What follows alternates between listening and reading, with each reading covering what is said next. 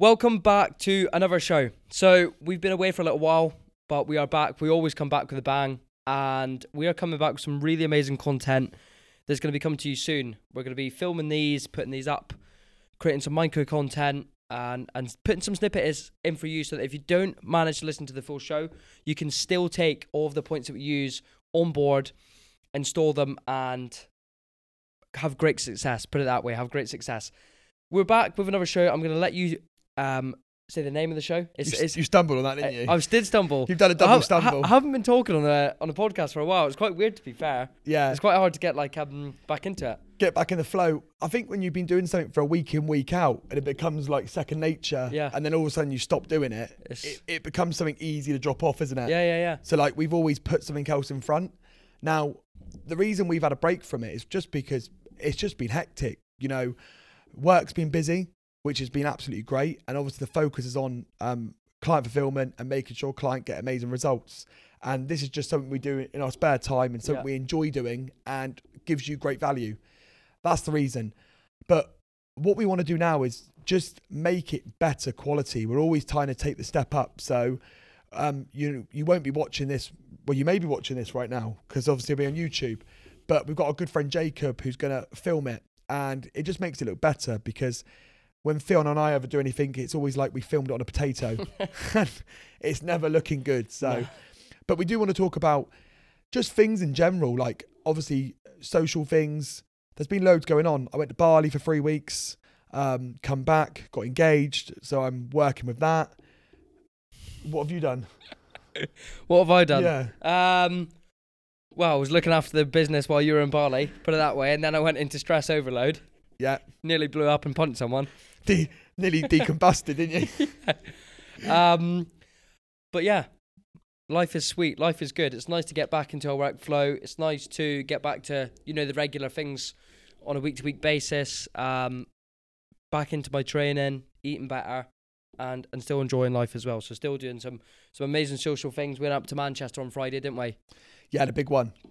Yeah. I'm getting too old for it now. He says that every time. Every single time. The wheelchair came to the exit at 2 a.m. and I got carried out. Tell him that's not true. That's an exaggeration. But the big thing is, everyone, is that we do have like times when we're not feeling on it. And I think the big problem with the industry nowadays is that you're always designed to feel 100%. And if you're not 100%, then something's wrong. Yeah. But it is okay. This isn't kind of going on it's going to tangent, but it's okay to actually not to feel great every single day. Yeah. Now, I find it quite hard to sympathize. Yeah. What do they sympathize? I know what's coming. Yeah, I find it very hard to sympathize because I must be wired very differently. I'm just being serious, and I just find that majority of days for me are normally good days, and you back me up on this. Yeah, like, I can. I don't have many days when I'm very, very low in energy and I don't want to talk to people. So it's not. I'm not trying to make out I'm better than someone else. I'm trying to make out I need to understand more that not everyone has good and like great days every day. Yeah. And actually, people's moods are very up and down. Now, it's just taken me a while to understand it because I get out of bed normally feeling mostly okay. So I wonder why other people don't feel like that. Yeah, and actually everybody's built differently. We all have hormonal imbalances. It's well known now that not everybody wakes up with a spring in their step, and people really struggle. And what we want to do is be a bit more hopefully educational. We want to be a bit more inspirational and actually get people feeling better, because we know that we should be kind of like, living a better life. Yeah. And living a better life isn't drinking copious amounts of alcohol and eating copious amounts of bad food, late nights, glued to our phone, looking on social media. So we want to kind of keep this lighthearted, but also give you some takeaways that you feel actually just make you feel better on a Friday. Yeah. So jumping in with that then, what kind of time of year are we in at the moment? Mate, we're in the darkest time. Exactly. Which is hard. Yeah. And it's really tough for people. So why would you say it's tough for people? Well, state the obvious. It's kind of like pitch black in the morning.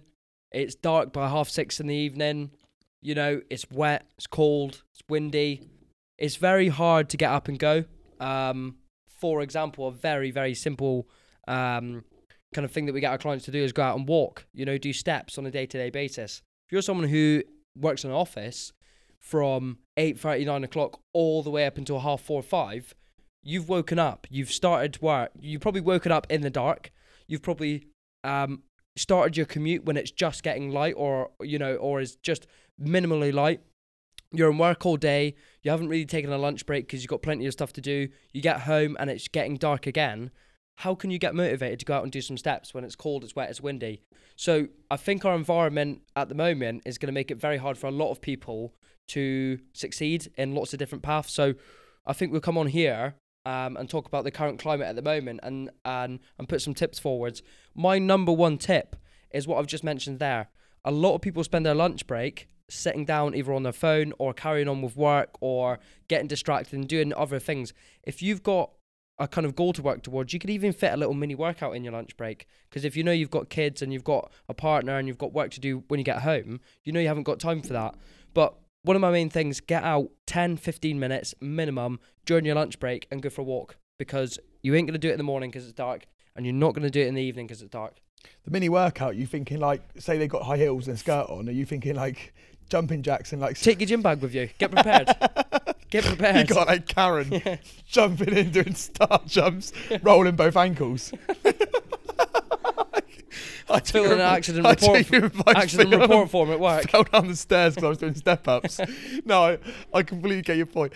It's the trouble is, I think when people go back at the end of the day, you're always going to switch off. Yeah. You know, for me, the home is where the heart is, and home is where I want to non-work related things. I've always tried to keep it like that.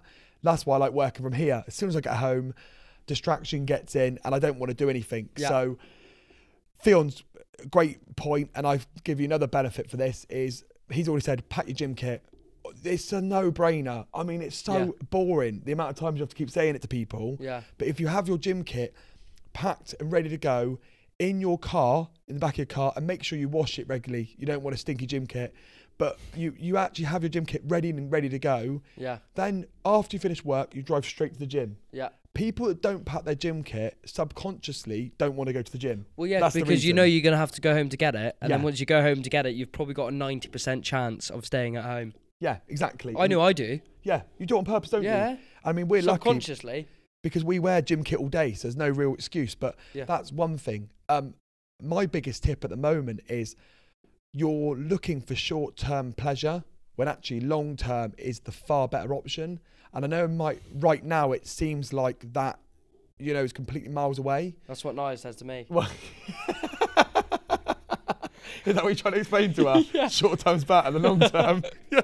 But for me, it's like, when I'm exercising well, when I'm eating right, when I'm sleeping well, you know, when I'm not going out boozing late nights, I feel great all week. You know you do. Oh, you know it, and everyone knows it, don't you? It's so frustrating. Yeah. But when you eat crap, when you drink a lot, when you get crap quality sleep, everything gets harder. It's harder to get out of bed. Yeah. So I would say there's nothing wrong with going out. We've all been there, done it. I drank in Bali.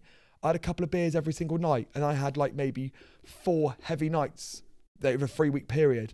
Then we went to Manchester. Yeah. I had a heavy one Thursday, and then Theon joined us. Had a heavy one Friday.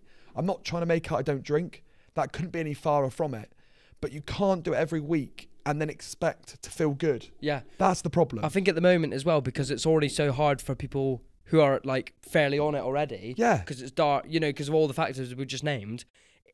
You're just making it even harder for yourself. Definitely. Regardless. Like summer, pints, beer gardens, evenings, things like that. Great. Barbecues, really good social occasions.